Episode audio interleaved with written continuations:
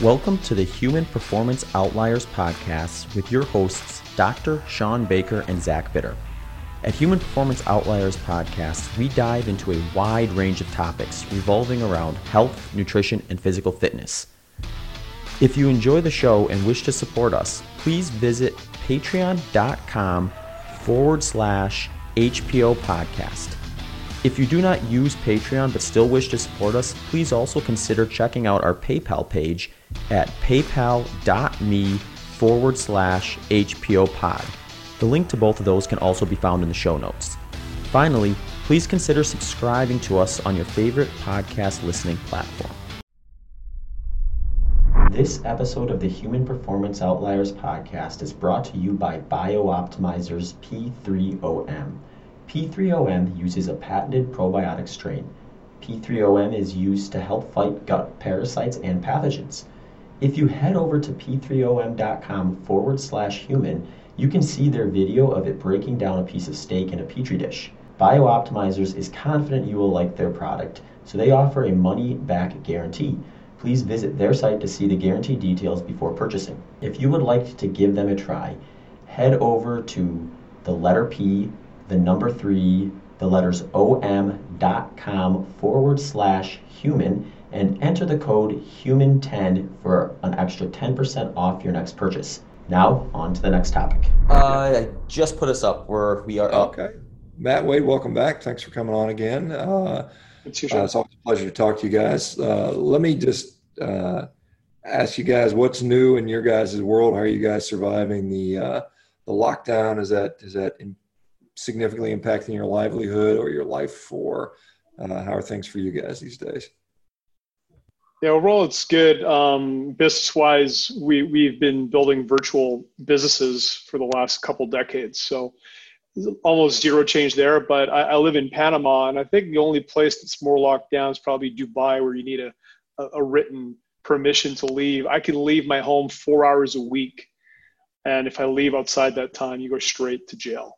Wow. Um, so that's where I'm at. So lifestyle wise, certainly not a lot of socialization going on. Uh, but uh, that's where I'm at. Wade. You know, for me, it's uh, I got to say, uh, I, I bailed out of LA before it all happened and went to Sedona, Arizona. So um, I'm lucky. Uh, uh, my quality of life actually probably went up. I'm with our kind of like our insider um, scientific researcher and genetic and nutrigenomics coach. Like we're really good friends, and so she's got a little apartment here next to her house, which I'm renting. I'm out hiking about three hours a day in the sunshine and the gorgeous hills, kind of catching up on stuff or doing my calls while I'm walking, which is great. I introduced uh, alternate day fasting. So I, I eat for 12 hours and go 36, probably drop 20 pounds. So I mean, everything's everything's winning in my world. Uh, I'm very concerned about the long term impacts for people, though, and and and I'm and I've certainly got a lot of friends with the mental health side of things. But uh, company wise, you know, Matt's really directed and built a lot of great systems in our company. I think he's really good at that. And um, and we we we had a really good quarter one as well. Like you know, so I think you know we're we're in a lot better shape than a lot of businesses as far as you know cash reserves and things like that. That uh, you know other companies, you know, if you're in that tight tight zone it's a tough one out there. It's a tough one out there. So we're not dependent on the PPP and the EIDL and you know the whateverness so uh, that a lot of people are. So we have really, really, really good, and then uh, we're excited about what's going to come to the future. I think it's putting health on the intention board, so we're planning for that and continue to grow and continue to expand and continue to serve. Yeah, I mean, if there's a silver lining at the end of all this, it'll it'll hopefully be that people realize you know, obviously being healthy isn't a guarantee remedy for something like this, but it certainly is going to put you in a better position to to defend yourself if you are find yourself getting contracted with something, whether it's you know a virus or anything else. So, uh, you know, maybe it'll be the wake up call that a lot of us Americans need that at this time point in time. Yeah, I wonder if we'll see people, you know, that, that you know, after this is all said and done, they think they'll they'll, they'll go to the store, they'll wear their mask, continue to wear their mask, uh, and, and buy their Twinkies and Doritos and Coca Cola. You know, I think that you know the, the irony of that to me is just you know it's it's kind of interesting. Yeah. I, I, yeah.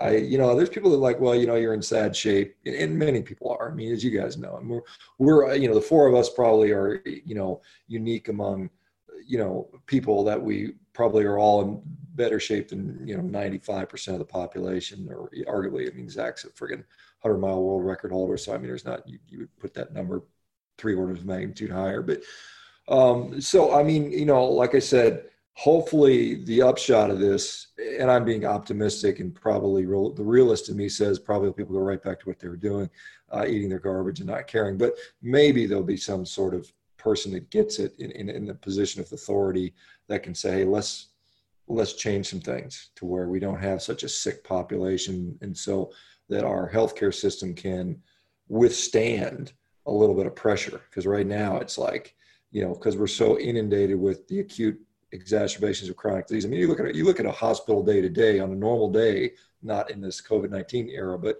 on a normal day, everybody in the hospital is basically somebody who has a chronic disease or who's had some exacerbation, uh, an acute exacerbation, whether it's respiratory illness, cardiac illness, diabetic complications, so on and so forth. That's what that's what occupies all of our resource for the most part. There's occasional trauma and stuff like that, but really it's it's that other stuff. And when we have a hospital system that, you know, is filled with those people or needs to continue to treat those people, resources run run pretty pretty slim. And so, I mean, all of us are about lifestyle and that sort of stuff. And sometimes you you feel like you're preaching to people that don't want to hear that message. But anyway, we continue to persist.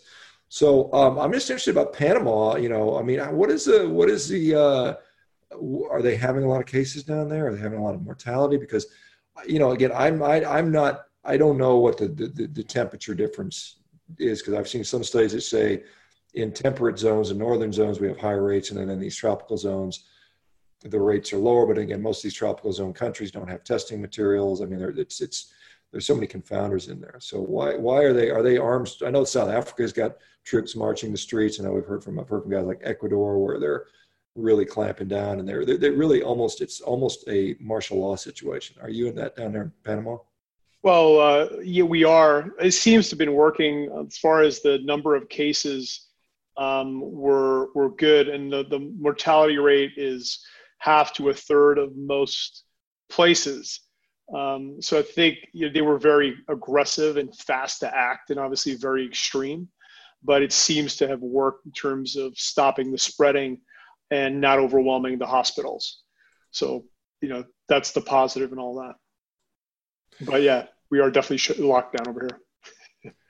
and then Sedona, I mean, that's are you? I guess you know if you're out in the back country and the trails, it's hard to enforce you know social distancing and wearing masks and stuff like that. I don't know. Well, Zach, you're in Arizona too. What's what's going yeah, on? Yeah, just south of you right now. I'm in Phe- uh, northern north central Phoenix, Wade. So I think you're about an hour and a half north, and uh, you know it's it's been interesting because you know Phoenix is a big city. It's like the fifth or sixth biggest city in the U.S. now, but we haven't gotten hit too hard, and I know some, at least on the by the numbers, and I think a lot of that might be a combination of just they're maybe a little later even than uh, everyone else to start kind of a thorough testing protocol.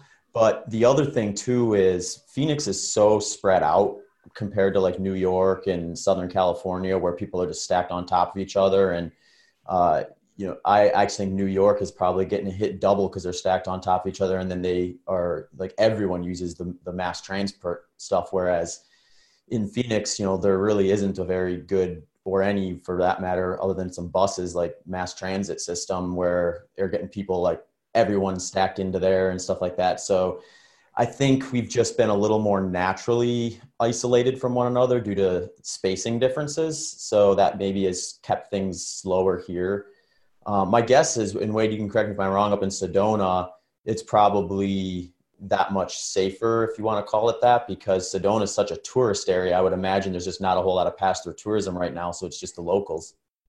Yeah, well, the first week, the first week, the trails were crazy because they were advertising for people to come to Sedona.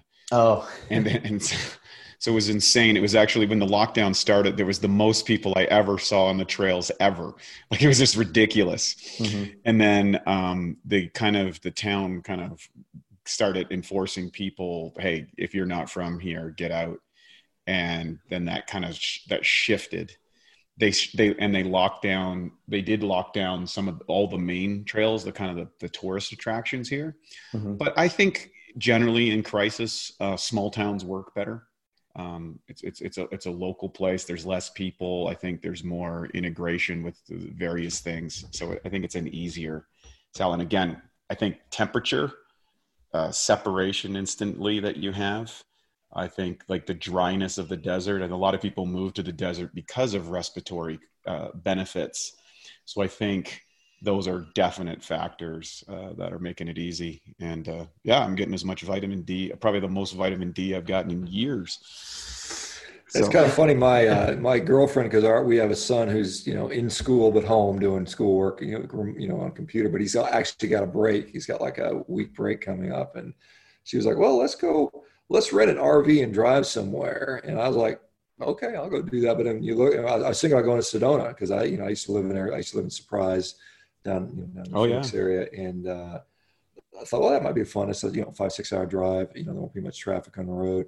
And, you know, everything, you know, you can't because there's no place you can camp. All the, all the campgrounds are closed. And so it's going to be one of those wait till, wait till it's over. I'm not, I don't know that I'm all that crazy about driving around an RV, but she wants to do that. And so I'm like, okay, well, I'll, I'll do it anyway, just to fun. Hey, why, what's, uh, what's the move to the alternate day fasting? Was there a, what was the impetus to do that? Uh, was, was it just, well, number one?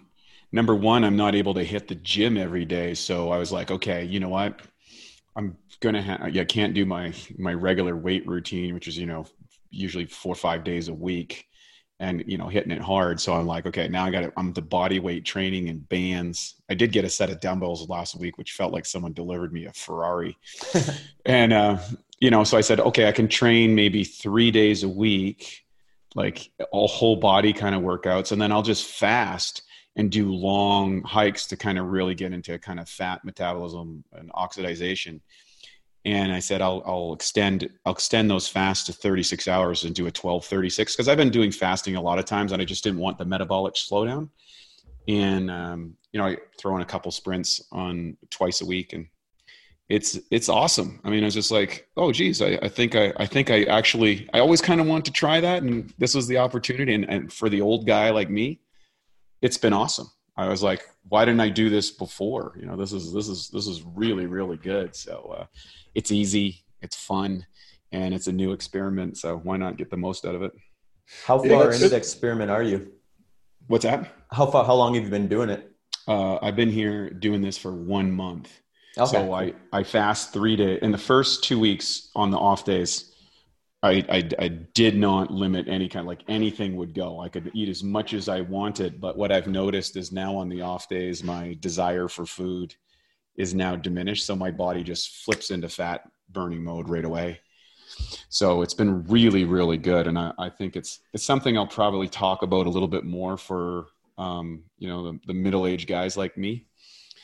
I think it's a it's it's it's, it's probably the easiest. I've done every different fat loss program you can from in the last 30 years, every kind of diet you can imagine. So I've lost fat on every kind of program. This one is really good. It's easy. I think one of the biggest questions for that hasn't been researched enough. They're starting to get some research, but it's how fast does your metabolism downregulate? Um, and you know, every diet works. We know that, but the the, the ultimate strategy something that would prevent metabolic downregulation. And theoretically, and against the theory, the you know the benefit of the alternate day is because you're eating kind of a normal calorie load on one day, and then the other day you're not. Uh, when you're eating that full meal schedule, your metabolism is going to get revved up, and you're not going to downregulate because you know, I know Wade's experienced it. And the research says after about 72 hours of fasting, for an example, your metabolism starts dropping. We also know that the body will adapt. If, if I just cut my calories by 500 calories a day, after a few days, a few weeks, a couple weeks, your body starts down regulating. And that's why we're big fans of, of spiking calories. So uh, I'd love to see a lot more research on, you know, when does your leptin start dropping? Et cetera, et cetera, because that's when we can really start optimizing fat loss long term, not just these 12 week um, weight loss routines, yeah. which which don't work. We know that at this point. Yeah, I'm, i mean they I'm, work short term, but you rebound.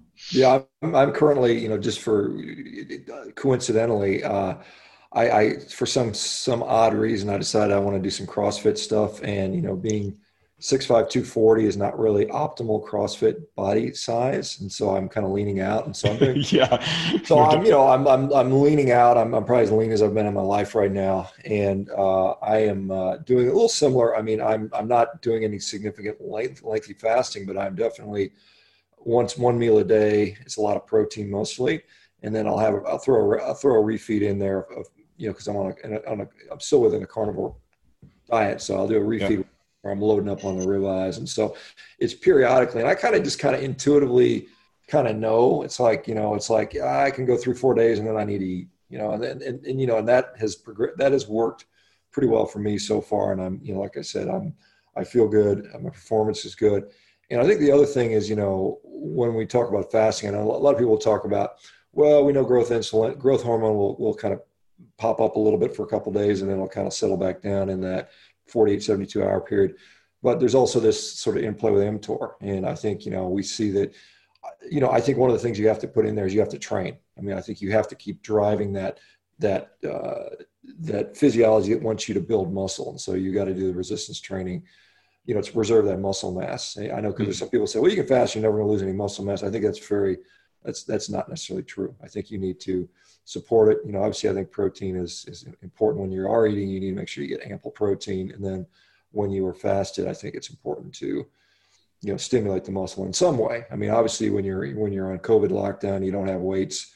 and stuff. I'm very fortunate. I, I spent years ago. I, I, I spent the money on a home gym, and I've got just equipment up. And yeah, I can do pretty much pretty good stuff with what I've got at home. So it's nice to to have that at this time of year. But uh, yeah, Shawn's actually got a gladiator pit at his house. I do, my backyard. it's actually it's actually a horse turnout. So it's a horse turnout. This is just just dirt and it's got walls. And you know, we haven't done anything with it. There's like a trampoline in there, but I, I, I use it as my little pit. So I go in there and lift medicine balls, and I've got I've got 200 pound medicine balls and heavy ass kettlebells. I'll bring my rowing machine out there in, in the in the sun and sweat and you know do all kind of carry and walk around with 300 pound sandbags and just do strongman type stuff. And that's been that's been that's been a lot of fun. Dude, that, that sounds that sounds sounds so awesome. Just to follow up on that thought, what I did notice is um, I do three days of fasting, and one day I was trying I was going to try and do an ex, extra extra day, like try and go to four fasting ways. I did it the, about the second about halfway through the second week I did that. I felt the drop off right there.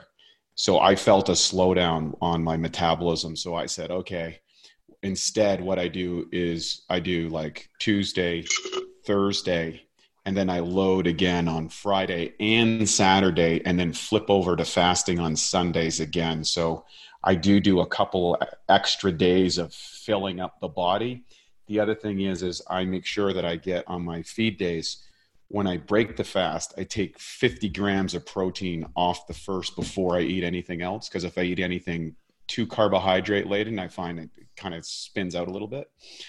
So those are a couple things that I've noticed, and I really load. I really be conscientious on my protein on those days that I am loading. So I'm getting about 200 grams that day, which is about double what I would normally take on a day-to-day basis for me. So those are a couple of the integrations that I've kind of observed just on the process that's that seem to to stabilize uh, stuff. Yeah, I think even guys like uh, was it Jason Fung? I don't know if you're for, familiar with him. He's you know he's a huge advocate of fasting. I think he will even recommend that uh, you know you kind of stagger the fasting. You don't you don't get into this you know same thing day in and day out because we do see that metabolic downregulation. You get cold. I mean, you're you, you know you just your body's like hell. We're not. You're gonna you're gonna be a little cold because we're not going to generate as much body heat or whatever. I mean, you, you you see that thing creep up. So it's a real phenomenon. So I do mm-hmm. think it absolutely makes sense to do the refeeds. And I did one yes, I did one Wednesday. And I ate too damn much, man. I, you know, it's kind of funny because I, I wasn't used to it. I was like, oh man, I just felt miserable. You know, and I, you know that, that was one thing I used to realize when I used to do ketogenic diets, and I would do the carb refeeds, you know, the cyclic ketogenic diets. I would just get in there and just you know, and, and but I would look at like the the, the the the prescription of what I'm supposed to eat, how many grams of carbohydrate, and I would get through that. I was like, man, I just feel miserable. It's just you kind of you, you, get hard to. It's almost embarrassing. You turn into a lightweight. You're like, man, I can't eat as much as I could. Uh, yeah. So I've got to figure out on the refeed day how not to make myself miserable because it, it, it was like being hung over for, uh, you know, 24 hours afterwards for me. So I've got to just, and perhaps I shouldn't have eaten, you know, five ribeyes and, you know, whatever, whatever else. Maybe I'll limit to three, three next time or something like that. But I'm still, you know, even on my, uh, my, my sort of restricted day, I'm still probably putting away 250, 300 grams of protein. And, and, you know, my diet is on those days is very low fat. It's relatively, you know, it's probably 75% or more protein and then 25% fat, which is a, yeah, complete opposite way. Normally, normally it was the other way around, 30% protein, 70% fat. And so it's working to get me leaner. I can tell you that. I mean, I don't know. Uh, I mean, I'm, you know, I haven't jumped on a scale. I'm scared to because I don't want to know lost you know, but my strength is still pretty good. So that's the, you know, those are the metrics I care about, you know, it's performance, strength, body composition. Mm-hmm. You're going to have all sorts of people mad that you didn't do it before and after like biometric screening, Shawn. Yeah, well, you know, I don't want to pay the money for that. You know, it's kind of, I can see in a mirror. I mean, you know, it's obvious. You know, you can see where you're at. You know, and uh, yeah, uh huh. Anyway, what are you guys up to? What's new with what's new with Bioptimizer stuff? Uh, anything we need to know about? I know you, you guys were you had a new thing coming out last time we talked to you about was it about six months or something like that? I can't remember how long it's been, but uh, what's the latest yeah. and greatest? Couple a couple new things. One is uh, a, a, seven magnesium blend uh, that we can't talk too much about because we sold out, so we're going to spend too much time. Twice, twice. So we're going to be restocked in May. We and, and we we tried to prepare uh, we knew it was going to be a hot seller in December, but uh, yeah, we didn't expect it was to be at this level. So, but people love it, you know, and magnesium is definitely one of the most important macro minerals in the body. Um, you know, for strength does 300 functions in the body. So, anyways, that's been a huge success. Uh, we can come back talk about that another time. But the other one that we're really excited about that's just being released right now is called Cognibiotics, and it's a uh, psychobiotic formula. Uh, so psychobiotics are, are specific strains that produce specific neurotransmitters for the brain. We know that the gut produces up to 30 different neurotransmitters. That's basically where all the feel good uh, pharmaceutical chemicals that are natural are, are made and transmitted to the brain. So we created a formula that has the specific strains that help boost those levels, whether it's serotonin, GABA, um, and, and et cetera, et cetera. We've also fortified it with Chinese herbs that also help improve different neurotransmitters. So yeah, we're really excited about it. Uh, definitely helps improve your mood, your focus, helps reduce uh, brain fog because you know glutamate. When your glutamate's too high in your brain, uh, you're going to have brain fog. So the neurotransmitters, so the specific bacteria, will help convert some of the glutamate to GABA and help you feel more relaxed. So yeah, I'm pretty excited about it. It does definitely um, produce a, a really power, profound effect, and we, we love it. Do you guys know much about like when someone finds themselves in that brain fog with that increased glutamate? What what's driving that, or what's kind of causing that?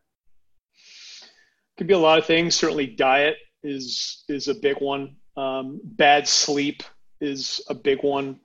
Uh, so it depends. You know, it can be just very specific things they're eating um, it, that's a very broad question. You know, you really have to look at the person, but typically I'd say diet, bad sleep are the big ones. Yeah, und- undigested proteins feeding bad bacteria that are really crapping in your blood uh, seems to be one of the biggest. So I always say if you're getting the little crusties in the eyes in the morning, and if you have that brain fog or bad breath uh, early in the day, usually that's because you got a bunch of undigested protein sitting in the gut so one either you didn't break down the protein in the first stages you know with your digestive component or you don't have the bacteria that are going to build that and i i have a theory I was talking about this on another podcast the other day it was a more bodybuilding oriented podcast and um, one of the things i noticed in the bodybuilding community is how many people kind of struggle with depression uh, in the sport, fitness competitors and bodybuilder competitors and things like that. And I realized, wait a second, I wonder, you know, there's the, you know, the consumption of protein is probably the number one focus of bodybuilders. And of course, they're, yes, they're taking anabolics and stuff like that. So you kind of get the euphoric of the anabolics if people are doing that. But when they come off these contests and go off this, I think their guts are so off. That's how I got into this whole world. My gut was off from that whole thing and I just don't think they're able to make the neurotransmitters for their brain. They don't have the bacteria. They're used to the, the protein, you know, like because you know uh, anabolics work by increasing protein synthesis. So you can kind of feel good from the euphoria of that, but you're still not improving your digestion. And I, I saw the other day Dexter Jackson talking about how he was getting criticized about a bigger belly. And then last year, what he did is he said, I've, I focused exclusively on improving my digestion. He goes, it wasn't the growth hormone, all these things. He says, that's what brought my waist in back to what it used to be. He says, just by fixing my digestion. And I thought that was really indicative of, of course, that's all clinical, but you know, when you got Mr. a former Mr. Olympia, his caliber talking about it, I think there's, there's merit there. And I've seen a lot of people when they start correcting their bacteria, all of a sudden they don't get the kind of, that depressive nature that's prevalent in the in the in the in the sport. It was kind of funny. You guys may be aware, you know, Joe Rogan. Uh, you know, he did this carnivore diet, and prior to, he had a weigh in, and some of the, uh, I guess, vegan advocates were saying, "Oh, look, he's got a big HGH gut. He's got a big bubble gut. He's got a big steroid gut."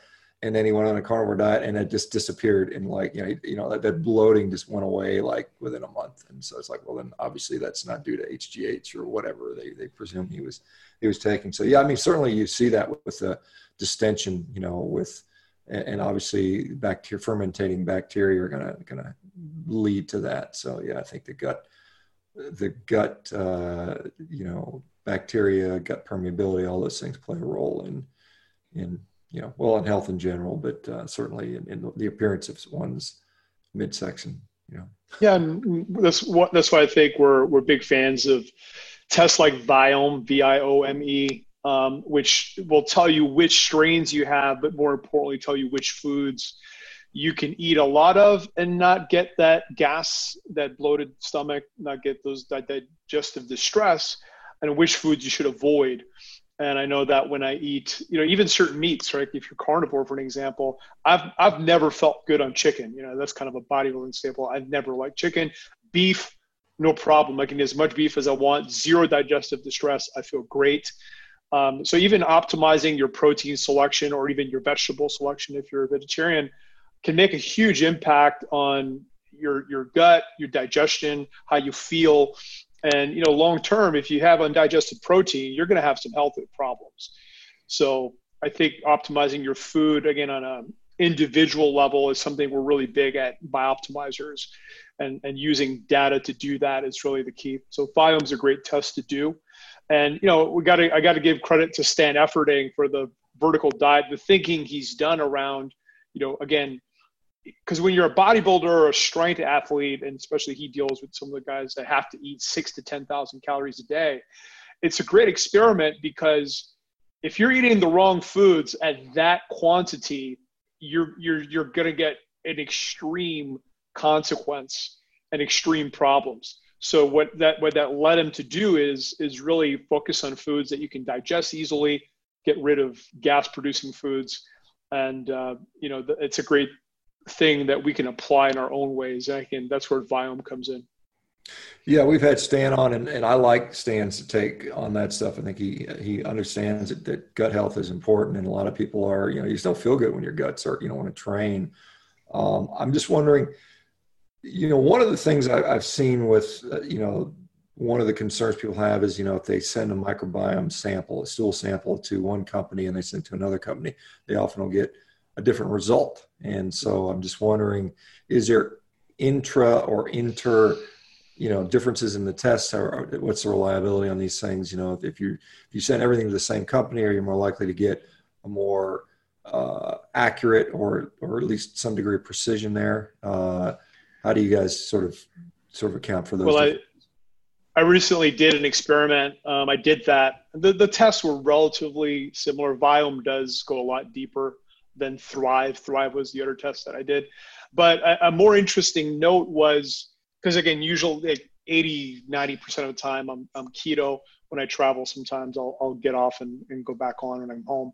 But I, I decided, you know what, I'm going to eat carbs and do a test because usually because the first the test before that I'd done keto and just to see what the difference would be and they were pretty significant and and we know now that if you start eating food that you're not eating, well, you're going to start feeding certain colonies of bacteria and starving others, right? There's certain colonies of bacteria that love steak, for example. Some love lettuce and veggies, certain veggies. So depending what you're feeding, that's going to change the test dramatically.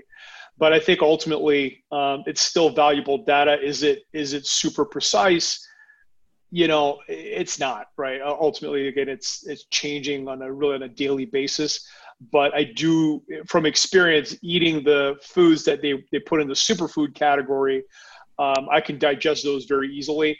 So just kind of con- comparing their data with my own biofeedback um, i would say validated a lot of stuff that i just intuitively felt. For example the chicken and stuff like that what do you what do you guys I know like some people are more into sort of biohacking, biooptimizing the other than others. Uh, what do you guys find are relative metrics to look at? You know, when you're, you know, obviously there's the macro things, This, what's my body composition, how am I performing? But if you're going to say I'm going to fine tune things a little bit, what do you guys like to pay attention to? Uh, I'll, I'll do my five, and then I'll kind of give you there. So, of course, DEXA scan is is right up there um, Dutch test to watch not just the hormones, what you've got, but also to see if you've got conversion issues. And then you combine that with uh, Nutricel. I don't know if you've done the Nutricel test, but basically they send your blood off. I think it's to Texas. They send the blood off, and it's really neat. They, they you draw you, you have your end, you draw the blood, and they they they send it off, and and then they put it through spins. And I don't know how they do it, but I think there's like 31 different separations they create. And they can tell not only the deficiencies that you have, but how well you absorb particular nutrients. So then you get a, re, a complete breakdown of what ones you're taking, you know, because you, you, know what you're taking, you go, well, gee, I'm taking this, but I'm not absorbing this. So you kind of get determined like the, the individual variance. Um, then um, the uh, pulse test, which is kind of the state of the art looking at uh, protein undulated uh, ligament I forget whatever the name it is. I forget the actual name. It's it's basically saying the denatured proteins around your heart, and then HOMA IR, which regulates insulin and glucose together because they're not necessarily uh, concordant. So uh, doing those fives and then getting someone to interpret your um, like Genos data um, then it kind of kind of gives you kind of the predisposition. So I guess that's actually six, six tests. DEXA is not really. I mean, everybody kind of knows about DEXA, and and it kind of gives you that side. But from the testing side, and then we just run that with um, our our kind of in in house team that looks and interprets the data because you get genetic stuff. I mean, you got to interpret the the information, and I think that's that's a that's a, that's a task that requires a certain IQ level. you know the you know what I mean. Like there's a lot of people that don't get uh, that, that aren't in that club. So you you want to have someone that really knows their shit. Yeah, I mean, if we like, we like to break down the you know the body overall in, in three categories: health, aesthetics, and performance. And obviously, it's different sets of metrics for each. Aesthetics is pretty straightforward. It's lean body mass and body fat. Um, and, and, again, you know, there is an optimal zone. I mean, you, you're going to start becoming unhealthy as a male, for an example, probably below 8% body fat, you're probably going to have issues.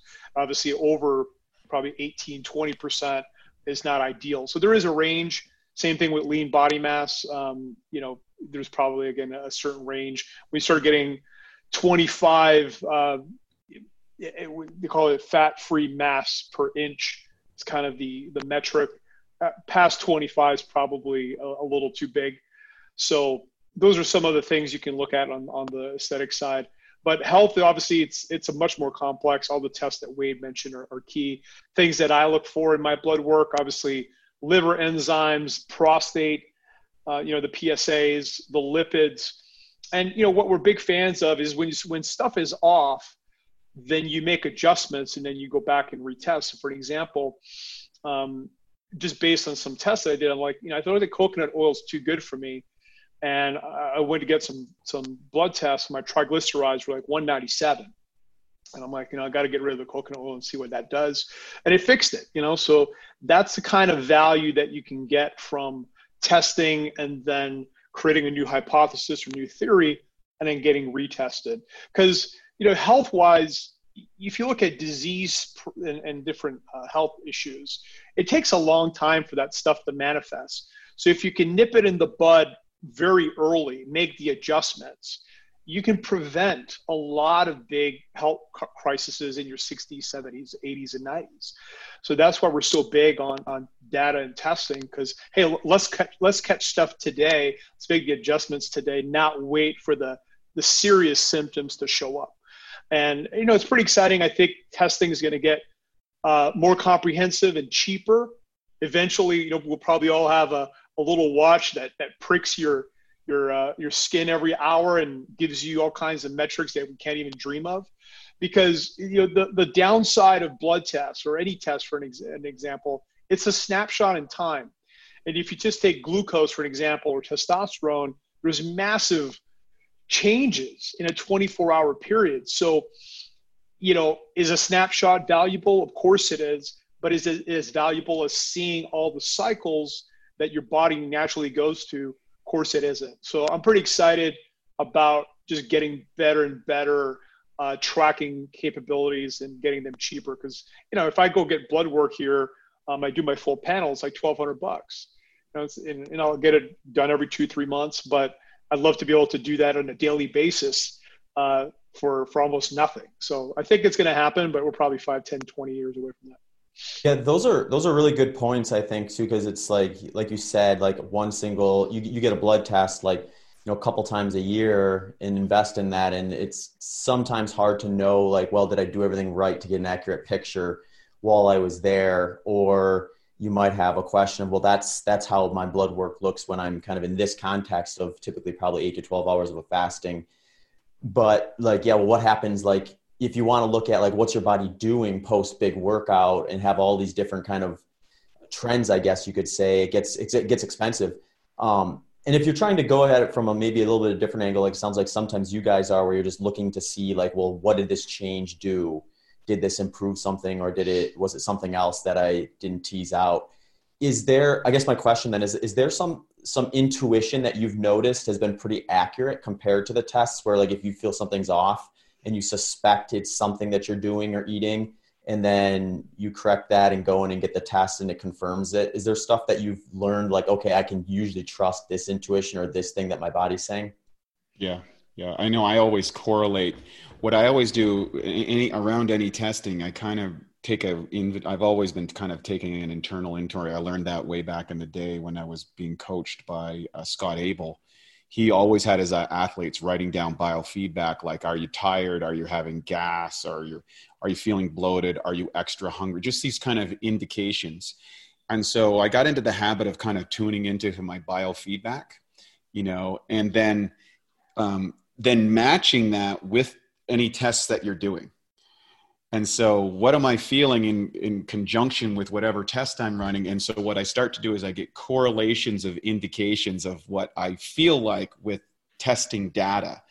And so, it's not, so it, it, you kind of get a more intuitive field. And keep, I've been keeping kind of biofeedback data on myself, like since literally 97 you know so so i think and i think the, the other advantage i think if you're an athletically inclined person in your whole life, I think you just have advantages about internalizing things. You know, I was we, we had an uh, an interview not that long ago with this strength coach from the New York Giants football team, and he said, you know, what's amazing about all his high performance athletes is they might not know the terminology, but they can tell you what's happening inside their body. Like, yeah, yeah, when I, I like I'm I'm good at 85%, but when I kind of go to that next speed, I feel this kind of lock here, or I got this. Like he said, the biofeedback of all his his his professional athletes is so acute.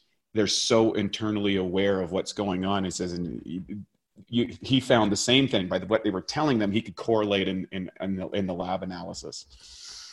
Yeah, one, one thing too. Sorry, just no. Go ahead, Matt. There.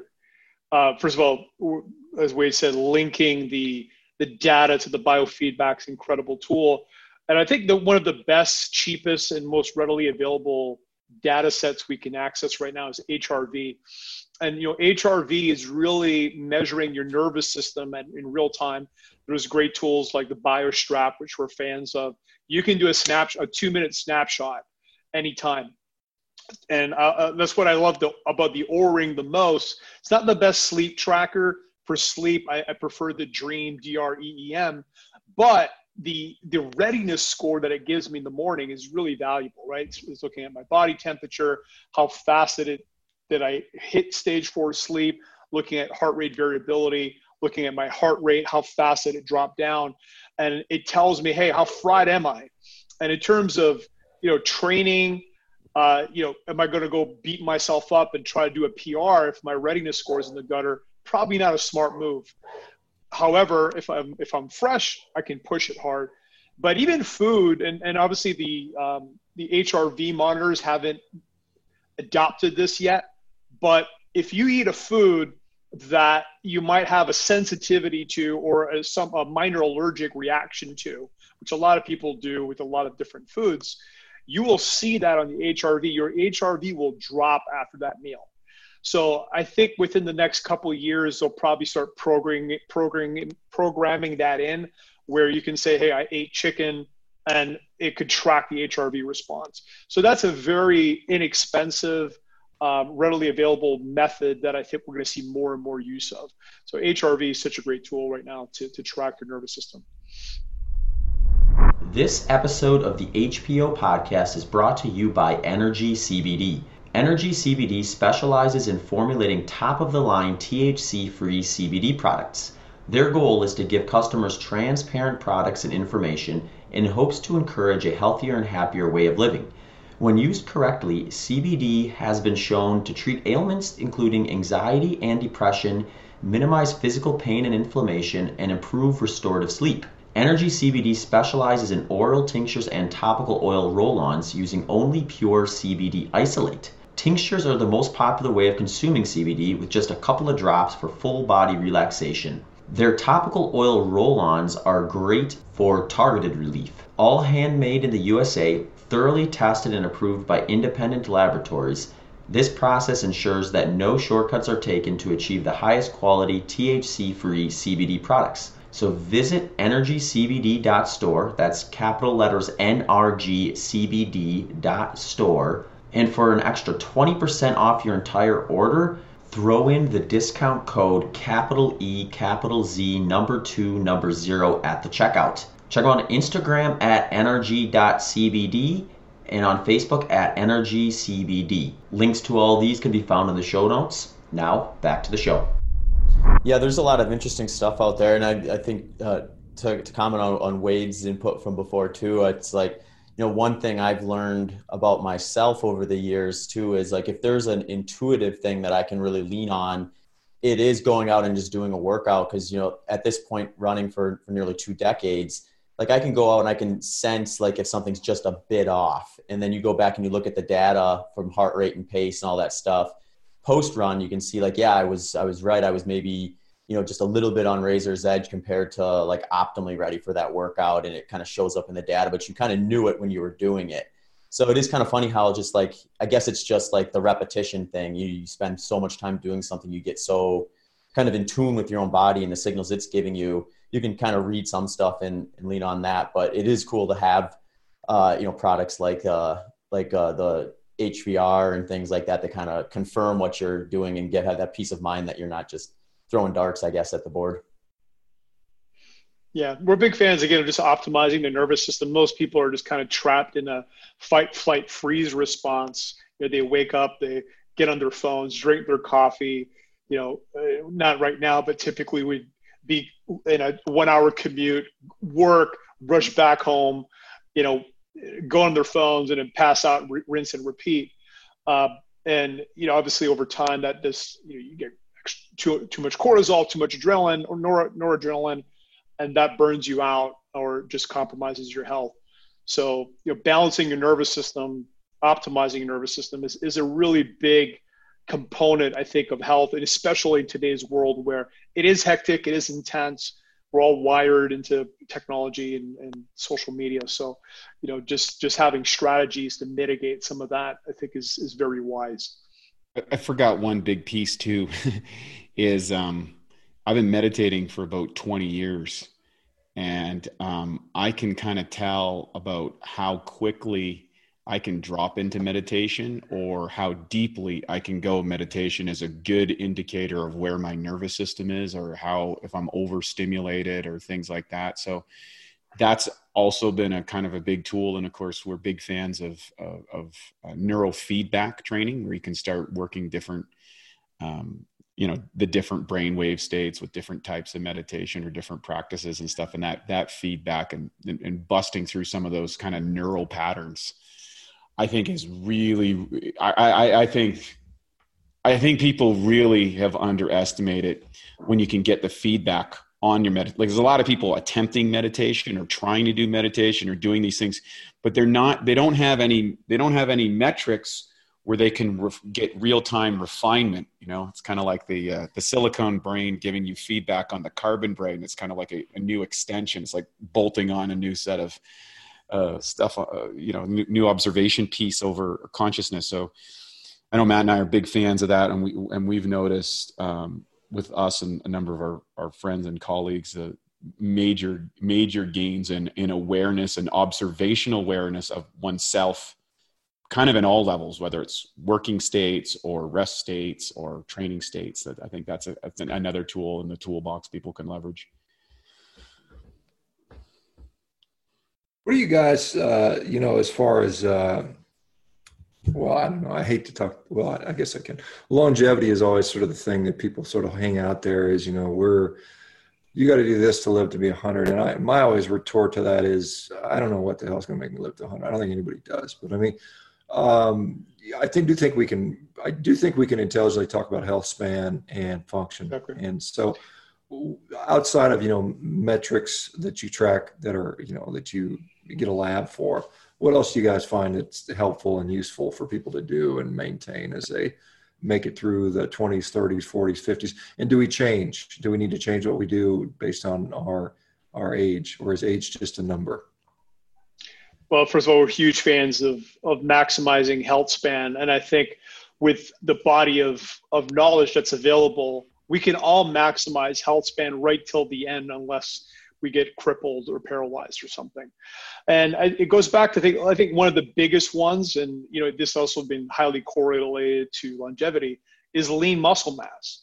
You know, of course, you know when we're young, we start lifting because we want to look good, attract the girls, impress the guys, all of that. But when you look at it from first of all a longevity perspective um, you know metabolically in terms of processing blood glucose sugar lean body mass is the ultimate sponge you know your ability to store glucose process glucose prevent diabetic uh, diabetes and other uh, blood sugar related problems there's nothing really as powerful as, as having more lean muscle mass and so yeah lean muscle mass just from a metabolic perspective is incredibly powerful. But even functionally, you know, you think about people, you know, my grandfather uh, fell, broke his hip, and that was kind of the beginning of the end. And I always, you know, my, he, he was living in my, in my, my home at the time. My parents, my, my dad built an apartment for him.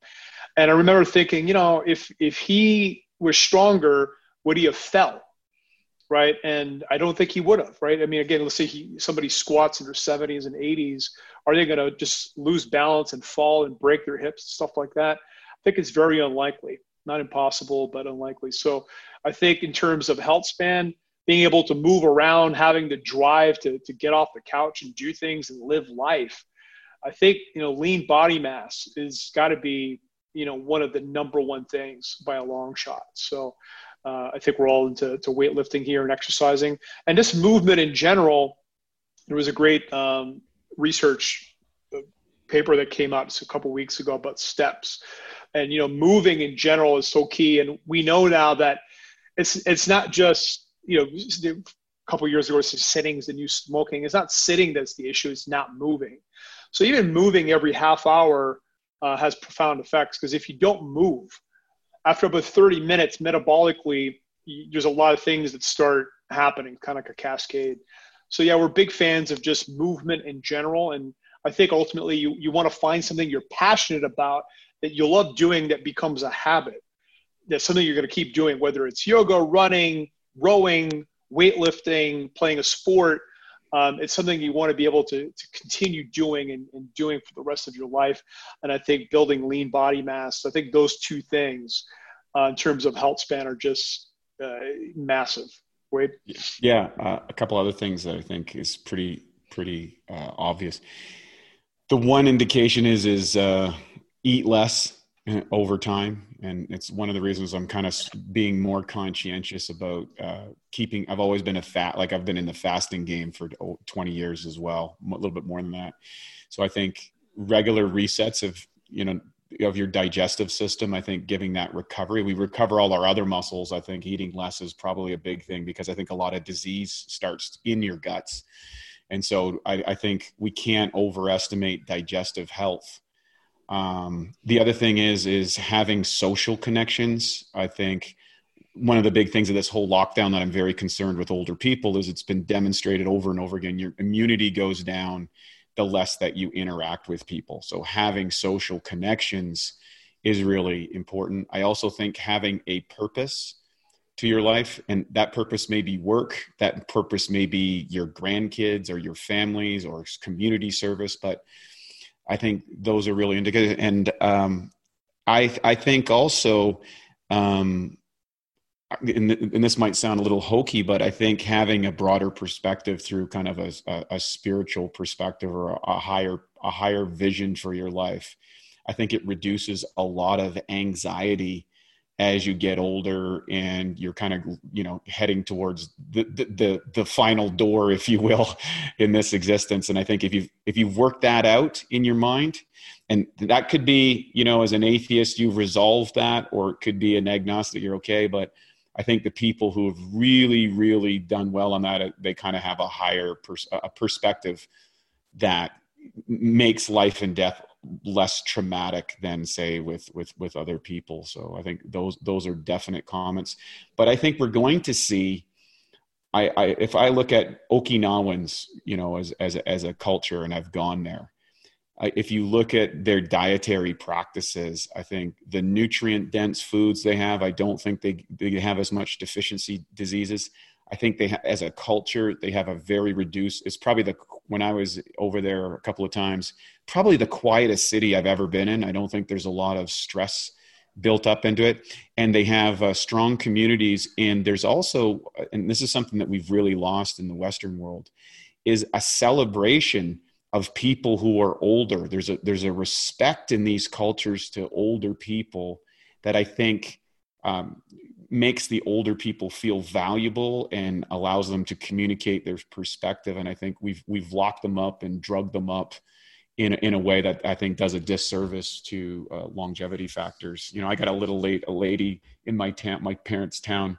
She's hundred years old. She's actually turned 101 this year, and she doesn't walk very well. She's got a club foot she's still cutting like she's still loading her own wood. She crawls on the on the ground to her garden. She refuses to let people assist her you know like i mean it's she's like wobbling around in her house at 100 gonna go down like you know with a stick of wood. She doesn't care. Like she's like no no if i if i if i give up if i give in to people helping me too much like i'm going down and I've got things to do. I got pies to bake. Like this is how her mentality is. So I, have I've talked to her and kind of interviewed these people. Uh, and I, I, I, lived on a street literally that had um, three centurions and probably another half dozen people who made it into their late 90s. And uh, they all grew their own gardens. They all were part of a church group um, they all felt a sense of community and they all kept living in their own homes doing the things that they had been doing for years. So I think there was some some insight there on, on those things. Yeah, I think we're also yeah. Go ahead. I was just gonna say it's interesting because like I think even if you're young, if you feel like you've lost your sense of purpose, it's very easy to like kind of relate to like the level of like almost depression that would be the state and when you think of like the older generation like in the modern time where like you said essentially like we're going to lock you up in this spot we're going to give you these pills and we're just going to kind of like put you on this shelf until you finally kick the bucket. It's like just to think about how you would feel at any stage of your life if that was kind of your reality it's like it's no wonder that that you lose that sense of purpose and your your days tend to be numbered versus like what you were describing wade where you know there's these older people are not looked at as like uh, you know used up but as this is an incredible resource that has like has had experience with like a couple generations and can can be a, a valuable like kind of piece to the community and what's exciting too, I mean, I think longevity wise, um, you know, if you look at longevity over time, we were stuck in the 30s for a long time. And obviously now we're in the 70s, high 70s, low 80s, depending on the country. And I think we're right on the cusp of, you know, 100 being the new 70. I think when most of us are going to be in our 70s, 80s, and 90s, it's going to be a reality. And uh, I'm a, I think we're all you know, optimizers were transhumanists by nature. I mean, really, if you take a supplement, you're into modulating the body, and you know, of course, tools like you know hormones and stem cells and you know different ways to intake nutrients uh, are all game changers. And of course, we don't know the exact impact of that, as, as Shawn would say. But I think it's safe to say that a lot of these will have impact and our understanding of these things is is growing exponentially. But I think the the end game is really going to be genetic editing, editing editing out bad genes, editing in longevity genes. Uh, God knows how long we can live. I mean, I think 110, 120, 150 is uh, possibilities. And again, but you know, do we have control over that? No, we might get hit by a car uh, later today. Who knows? But I think one thing we do have control over is our health span, as also Shawn alluded to, and that's what we're into. So, you know, lifespan, um, I think will will increase over time. It's just the nature of thing. But uh, what we what we're really focused on is health span. I think irrespective of what may in the future, whether it's gene editing or some sort of medication that, that you know de- demonstrably prolongs human life, because we don't have any data on human life yet uh, I think you still can't just eat garbage and not exercise and expect you're going to take a pill and live uh, live a long time. Because even if you do it, the, the, quality of life is going to be is going to be suffering. So I think it doesn't change the the basic you know principles that you know sleep, eat eat well, exercise, light exposure, stress relief, you know, all the things that we just kind of keep saying over and over again. It's just like the basics are still the basics and they don't go away. And uh, yeah. you know, yeah, to, to, echo that point, there was a prof, uh, professor Olshansky that wrote a paper in the New England Journal of Medicine uh, about 10 years ago, uh, maybe even a little bit longer than that. But it was somewhat uh, censored after the current that, that presidential mission i think it was under the bush administration where he demonstrated that the disability adjusted lifespan in america was down to 60 years old when disability adjusted was that because they were on some sort of chronic medication or their lives were chronically compromised from some sort of physical ailment or medical condition. And he actually demonstrated that children today if you if you took where their health was and the kind of diseases they were getting early in life like heart disease and diabetes and and these things that were usually kind of age correlated conditions he said that the lifespan for young people kind of following the standard american diet of a cushy lifestyle and, and, and garbage foods was actually dramatically going down. And they made him they, they actually censored his conclusions when he published that because they didn't want people to believe that. And of course, uh, now we had a few years because of the opioid crisis of lifespans going down inside the United States. And so I think what's I believe is happening, and I think uh, uh, Noah Yuval Harari talks about this in Homo Deus or Homo Deus, whatever you want to call that, is we're seeing a splitting of the species right now. And if you are into you know biological technology which matt and i are really deep deeply into. And then there's of course there's you know ai and what those predictive models are going to be or, or technological extensions that can maybe preserve various functions inside the body. Those people are, are, are going to be almost it's almost like an evolutionary branch is splitting off because they're able to access those technologies and implement those technologies.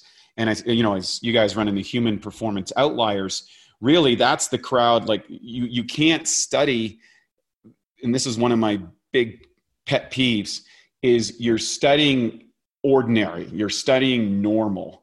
And the reality is the people who are on those end of the bell curves, you know, you know, like that's the model we got to start with. And then how do we enhance that model as opposed to where we are in the general population? Because I can tell you what, if if if you're going to, you know, fast food places every day and you're eating, you know, a package of chemicals every day, if that's your diet, you're and you're sitting on the couch and you're, you know, in front of a computer all day long every day you're not making it to a regular health span. You're just the chance, you, like you're you're really taking a long shot gamble. Yeah, okay, you heard about the guy that's smoking 20 packs of cigarettes in a week and and drinking a, a, a 40 ounce of booze every day. And, and people go, well, that's that's my resignation of, of, of you know that guy did it, so I'm going to be that too. You're just lying to yourself. And I think, um, like I said, you you, we don't know. You could always get hit by a bus, or you know, like Kobe Bryant probably thought he was going to live a long, healthy life and had every available technology that he could. Um, so, you know, I think there's there's a case for both sides of it. How well can I live today? And if I live well today, I give myself the best chance, but it's not a guarantee. Nothing's a guarantee. Yeah, I, I had read that book as well, and it was kind of an interesting glimpse into what the future may be with the, the huge dichotomy of the people that you know, if they talk about a separation of, you know, wealth and, you know, then it's a, then it's a separation of health wealth, whereas the, the, the extremely well off people that are now almost superhuman and everybody else. And it's, it's kind of a, you know, a little dystopian in my view, but uh, maybe that, you know, will that happen? I'm sure there are going to be people that want it to happen. I mean, you know, you, you, you talk about, you know, what was it, uh, 20, 30 years ago, they talked about cloning being something that we should or shouldn't do and people wanted it to happen so it happened. And so i think you know you'll see that somebody's going to figure out you know something that, that, that will work and it'll be accessible only to the people that can afford it initially and they'll get a big leg up on the competition. And uh, you know it's kind of uh, kind of interesting. But like i said if you're if you're uh, you know suffering from diabetes or metabolic syndrome and you can't even walk down the street, you're not even going to have a chance to to compete in that in that sort of arena. And uh, yeah, well, there's, there's, a couple indicators I think that's on that too. Um, if you look at you you look at guys like you know in the athletic world, a Tom Brady who's kind of pushing the curve out, doing a lot of the things that we talk about inside of this world and probably a few things that we don't even know about that he's implementing in his life to kind of extend his professional career. But i've been tracking longevity for quite some time and japan has led the way for decades even though that they smoke more than the population the regular populations which i think is fascinating. But uh, recently that changed and the number one country in the do you, do you know what the number one country in the world for longevity is right now uh, depends which whose stats you read. I've seen, you know, Hong Kong has been there for a while. I mean, there's some other ones I know. Some uh, maybe Spain is being looked at uh, being one of the ones. Uh, I don't know. Monaco, Monaco, Monaco. Well, and they're and small. So what's they're small and rich. Yeah.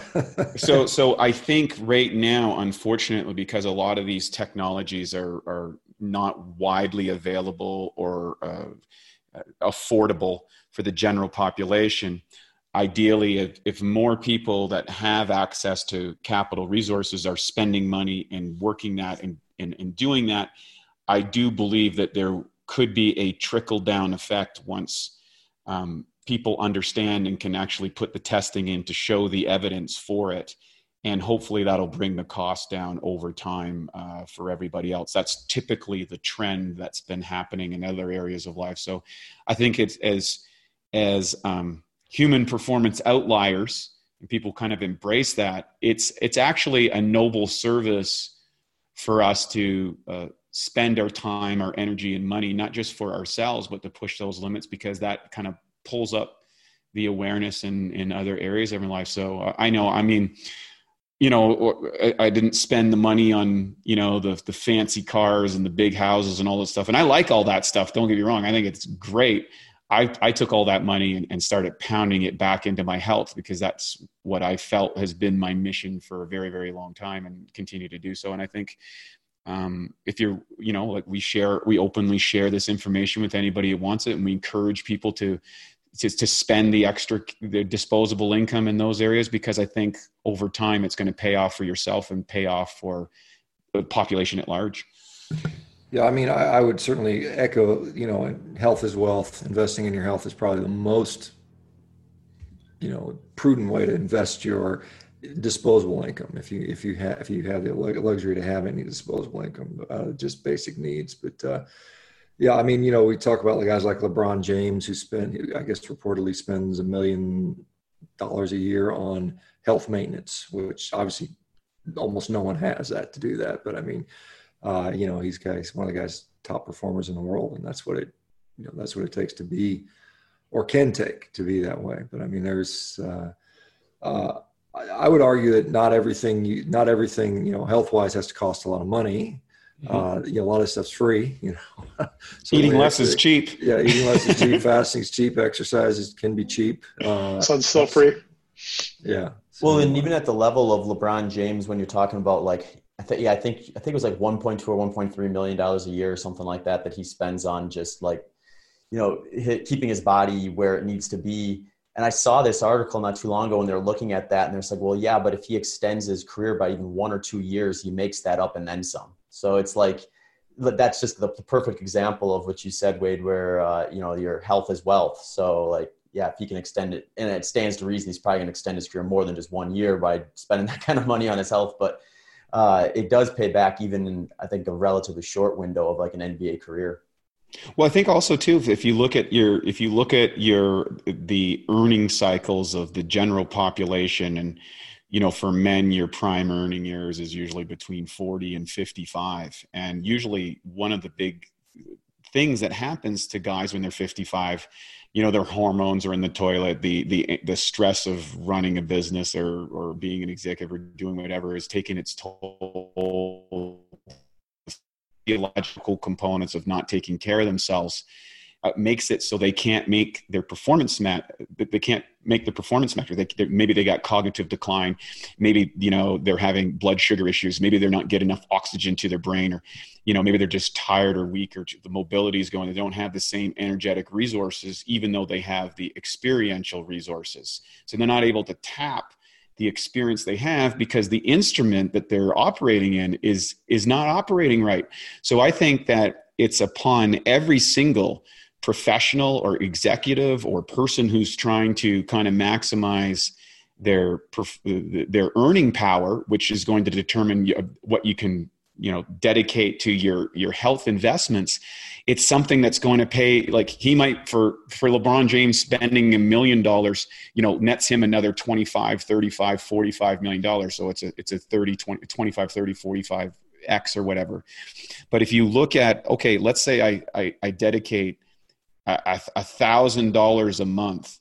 Okay and a lot of people say well that's a lot of money but if i'm spending a thousand dollars a month and my salary is a hundred thousand dollars a year and i'm able to extend my earning power you know an extra uh, five years well you know the the if you look at your investment risk you're almost a 10x you're 8 8 9 8 9x of the value that can be and, and chances are if you're at that higher end of the of the of the scale in in longevity like you're up in your 50s or whatever putting that money and maybe you have to put more money in that time but the value you're going to be offering from an experiential level in business i think is is you're, you're crazy not to do it. And i think you're seeing that trend now is people are looking at high performing athletes and, and you know we have a, a kind of a, a vip private executive business where we work with a few key parameter people who don't have the resource limitations.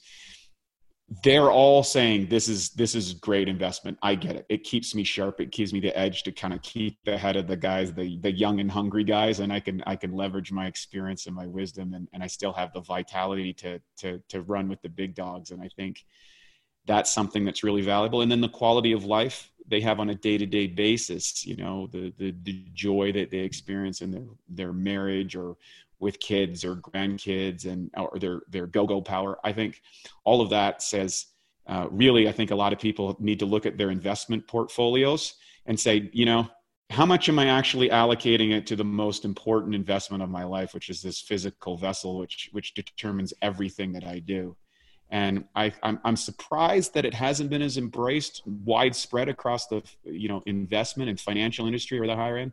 But I think we're starting to see it open up now more and more and more with this exclusivity, and I think, think that trend's going to continue. And again, once that happens, there's a trickle down effect for everybody. And just yeah, to piggyback off of what Wade said, I mean, I've I've spent a hundred fifty thousand on my brain alone. That was six rounds of neurofeedback. I've got a medical grade uh, neurofeedback system at home. I've got you know thousands of brain devices right next to my desk on my desk here. I've spent close to forty thousand dollars on my sleep setup. Okay, that's not counting my body. That's just sleep and brain. And I just you know as Zach said, I just ran the math. I'm like you know if I get a ten percent boost in either productivity, focus, or any of these things, it has been way more than ten percent uh, again, if you're an entrepreneur or you're an executive, if you're, if you're earning over, you know, $150,000 a year and you start getting 10, 20, 30, 40, 50, 60, 100% boost in performance, I'm not even talking adding more years, which Wade is, is talking about, which is obviously another component. Uh, it pays for itself extremely quickly. So I think, you know, again, if you're in those categories, because uh, when we talk about performance, of course, there's the athletic performance, which all into, but we're also talking about mental performance. And again, if you're an entrepreneur or you're a sales guy or an executive and you got to make smart decisions, you got to work long hours or deal with a lot of stress, being able to improve these parameters pays for itself very quickly. So that's what we're big fans of. Sorry, go ahead, Shawn. No, I was going to say when I was practicing as a surgeon, um, I would see, you know, it was kind of sad because you'd see people that you know, they work their whole life, they get to wherever their retirement age, 63, 65, 70, and then they spend literally the rest of their life going from doctor appointment to doctor appointment. And, you know, they have these dreams. When I'm retiring, I'm going to go, whatever, climb Machu Picchu or travel the world. And they can't. I mean, they're literally, uh, or they, if they do, they're miserable. They're in horrible pain.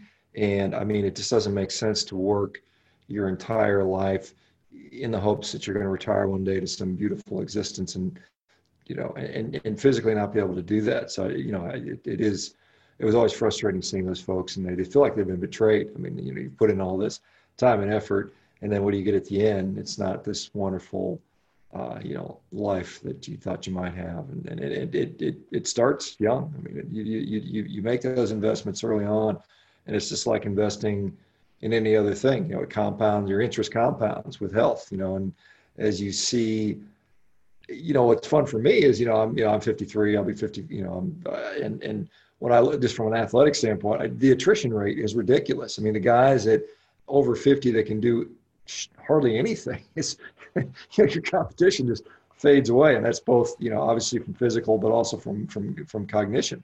Uh, you know, you're, I think you're talking about that, you know, healthy body, healthy mind, whatever it takes to get there is going to put you head and shoulders above your peers in your competition. And so it's just a, you know, it, the, the, the thought that, uh, you know, you're just going to kind of coast along and, and uh, uh, come into retirement without any effort uh, on your part is just, uh, you know, it's kind of fantasy land in my view.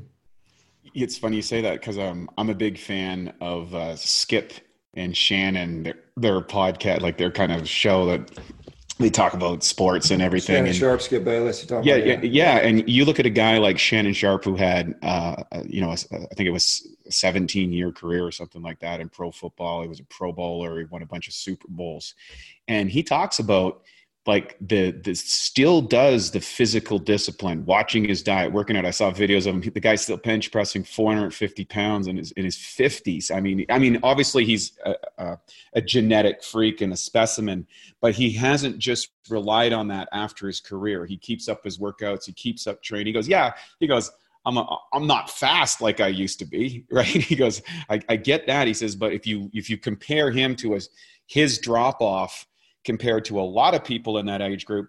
And he had enough energetic resources to start a completely different career that is not easy in the broadcast business and has one of the hottest shows and, and, and was, uh, was able to attract a mentor because and Skip uh, Skip said, "Hey, you know what? I believe in this guy because he's got the work ethic. He puts the time in. He puts the effort."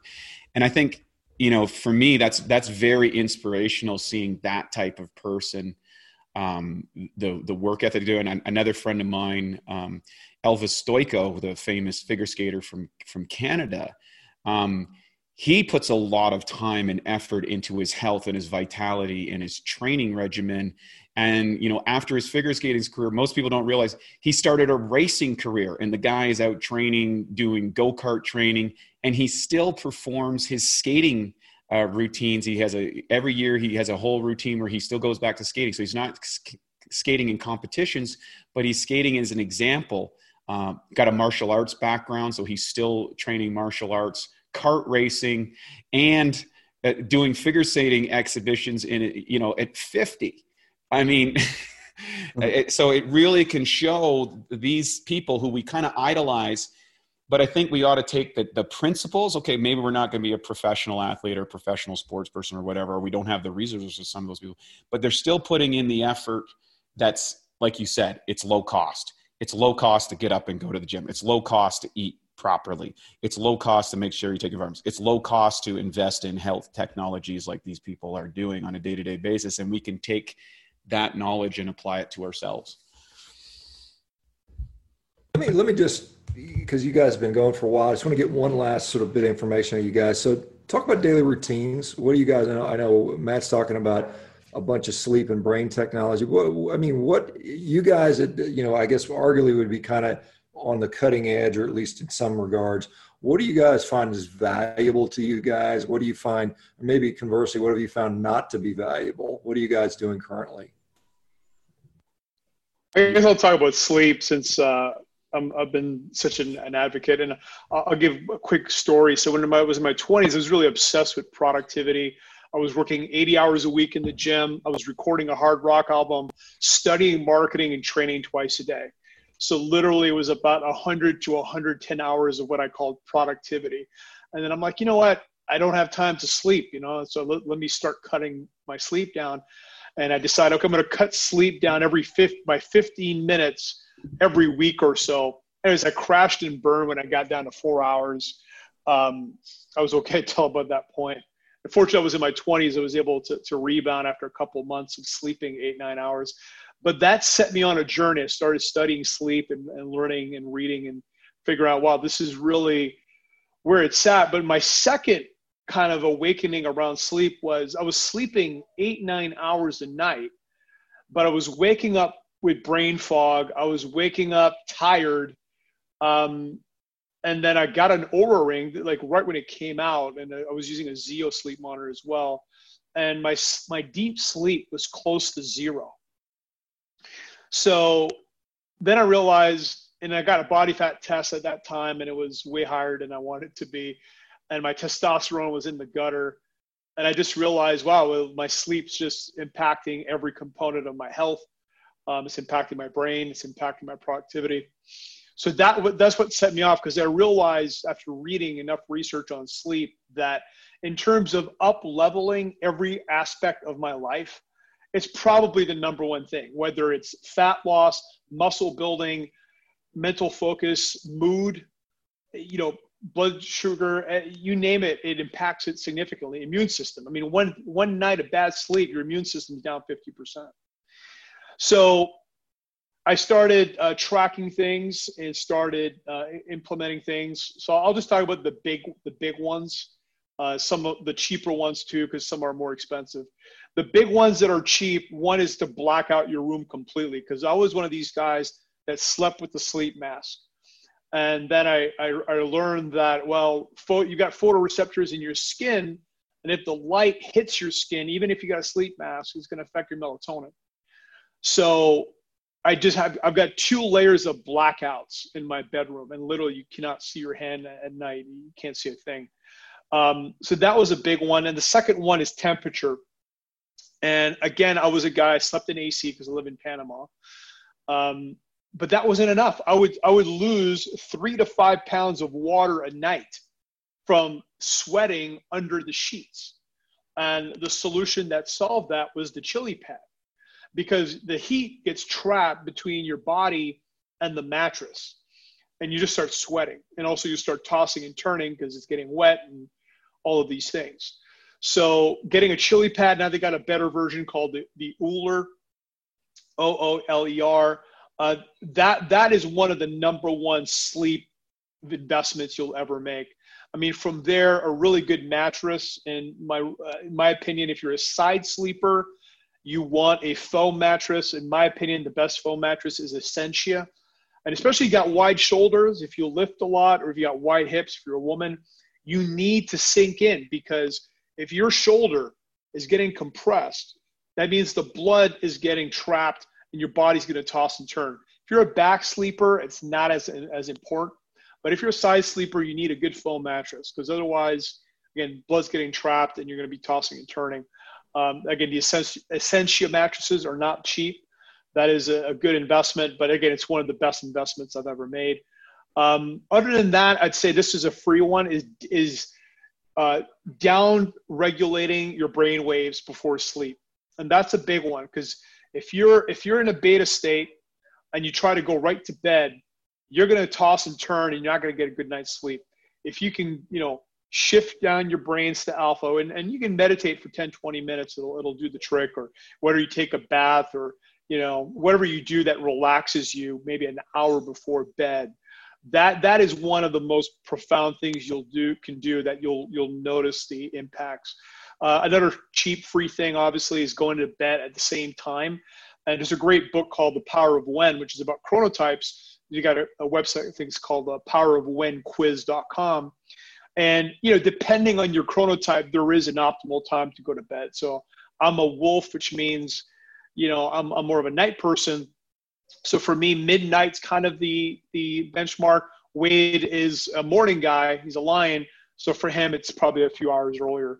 So depending what chronotype you are, going to bed uh, around that time is, is ideal because you don't want to hit that second win a second win is okay, I'm tired, but then you're not going to bed, and then your body produces cortisol, adrenaline, and noradrenaline, and now you've got energy again, right? It's kind of a survival mechanism. Uh, you know, if, if, if you were staying up at night because you wanted to to protect a tribe or fight off someone, uh, it was a valuable biological function. But the issue is you're not going to get a good night's sleep. So you want to you want to hit the sack before that second wind kicks in because uh, it's you're not going to get a good night's sleep. So that's the big stuff. Obviously, there's certain supplements that can help. I'm a big fan of uh, L-theanine is, is a big one. Uh, I do find that I'll get better sleep on that one, L-theanine. Um, and just some other stuff you can try. Lavender oil uh, pills are, are good. There's one called Calm Aid, very inexpensive. Uh, CBD for some people can help. So you want to try and try different things. Ideally, you try one at a time and see how it affects. And the best sleep monitor that's available right now is called Dreem, spelled D R E E M. And it is a headband that measures your EEG because the issue with the Oura Ring is going off of secondary metrics to try to guesstimate your sleep. It's not measuring your brain waves. So you're not going to get a really good, uh, accurate sleep. So I'll, I'll stop there, but that's some of the big stuff. Awesome. Yeah, for me, routines is you know I'm I'm more about how my morning routine works. Fun, interesting enough, as you said, to indicate is like I, I for me I like to get up, uh, do my meditation practice. I have a little body awakening energization where I move chi inside the body, and after you do it long enough, you can actually feel it. And so, like you know, whatever you want to call that, and then um, doing some sort of kind of slow cardio. So whether that's jumping on my rebounder or going for a long walk in the morning, all this kind of before I eat really gets the oxygen pumping and gets my mind in the best state. I notice, you know, my stress level or anxiety level or, you know, reactivity level is directly correlated by how well I run my morning routine. So Matt and I are very polar opposites. You know, we have different diets, different things. And so if I get my morning routine down, sleeping for me has never been an issue. Uh, you know, as soon as I got my sleep down, I was like, okay, I'm just knocking it out of the park every night. I can kind of sleep at will and wake up at will. So I'm really, really fortunate at that level. Um, I will say adding magnesium, probably the biggest game changer that I've taken in the nutritional industry. And, and I, I experimented with a bunch of different magnesiums. And I think that was, I, I can't really say that one's probably been the best thing that I've ever done uh, in my life from as a nutritional supplement. And I'm not just saying it because we because I have we have a magnesium product. Like I, I would experiment with a bunch of other magnesiums before, as Matt did, and we just got tired of having six bottles. You know, you know that we wanted one. So that was a, a big thing. Um, of course, doing weight workouts between minimum three, maximum of five times a week. As I get older, I just I, I don't seem to recover quite as quickly. And then um, I, I always have been a believer of adding at least one day of fasting in a week. When I drop that one day of fasting, I start to notice, you know, body weight, body fat starts going up, and energy starts to go down. So there, for me, you know, that's probably one of the biggest, the biggest routine hacks and then uh, i'm an extrovert so i think you have to understand if you're an introvert or an extrovert. So i think introverts need a little bit more you know recharge time or alone time and i need to have social time. If i'm not out connecting with people or you know having interactions or getting that juice i really get fed and i get juiced and there's a certain amount of joy and vitality that comes from that that when i'm in a lockdown situation where i don't get to talk to people or see people or whatever or i'm, I'm i've been working too hard. I went through a period where i wasn't seeing people and connecting with people and i was just working all the time and not having those kind of light and happy moments that kind of fill me up. That was a big factor in my over, and I, and I saw all my health metrics drop when I didn't have that social interaction, and I saw them all improve when I did. So I'm I'm very clear. Those are the things for me as a as kind of an extroverted and a morning guy that that that are definitely in the routine. Well, great stuff, guys. Well, it's been uh, another pleasure talking to you guys. Can you guys just remind the audience how to find out you know more about I guess BiOptimizers and you guys in general, so they know where to go to find stuff if they need it.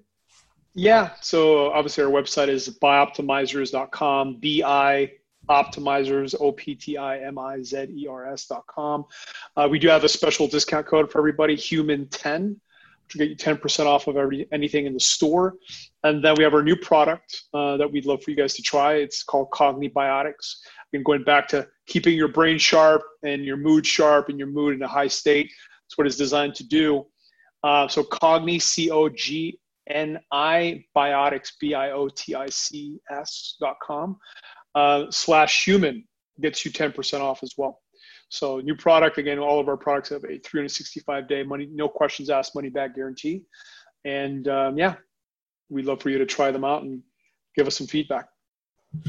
Well, thanks again. It's been fascinating, guys, and keep doing the good work. And uh, you know, I, am sure Wade. Hopefully, he'll when once the quarantine's uh, off, he can actually interact with people again. So definitely, you know, I'm on the phone a lot these days. Yeah. Yeah. yeah. Anyway, Zach, anything awesome, else guys. you want to? No, that was great. Thanks again for coming on, guys. I'll be sure to put uh, your links in the show notes. And uh, uh, thanks again for coming on. Thanks for having thanks us. for having us. Hey, folks, Human Performance Outliers podcast is growing. And due to the growth, we are looking to take on some new sponsors. So if you feel like your company or organization would be a good fit for our audience, please do not hesitate to reach out to hpopodcast at gmail.com. Thank you. Thank you for listening to this episode of the Human Performance Outliers podcast with hosts Dr. Shawn Baker and Zach Bitter. If you enjoyed the show, please consider following us on social media and checking out our websites. Links to those can be found in the show notes. Also, if you have any questions or comments, please do not hesitate to shoot us an email at hpopodcast at gmail.com. Thanks again for tuning into the show.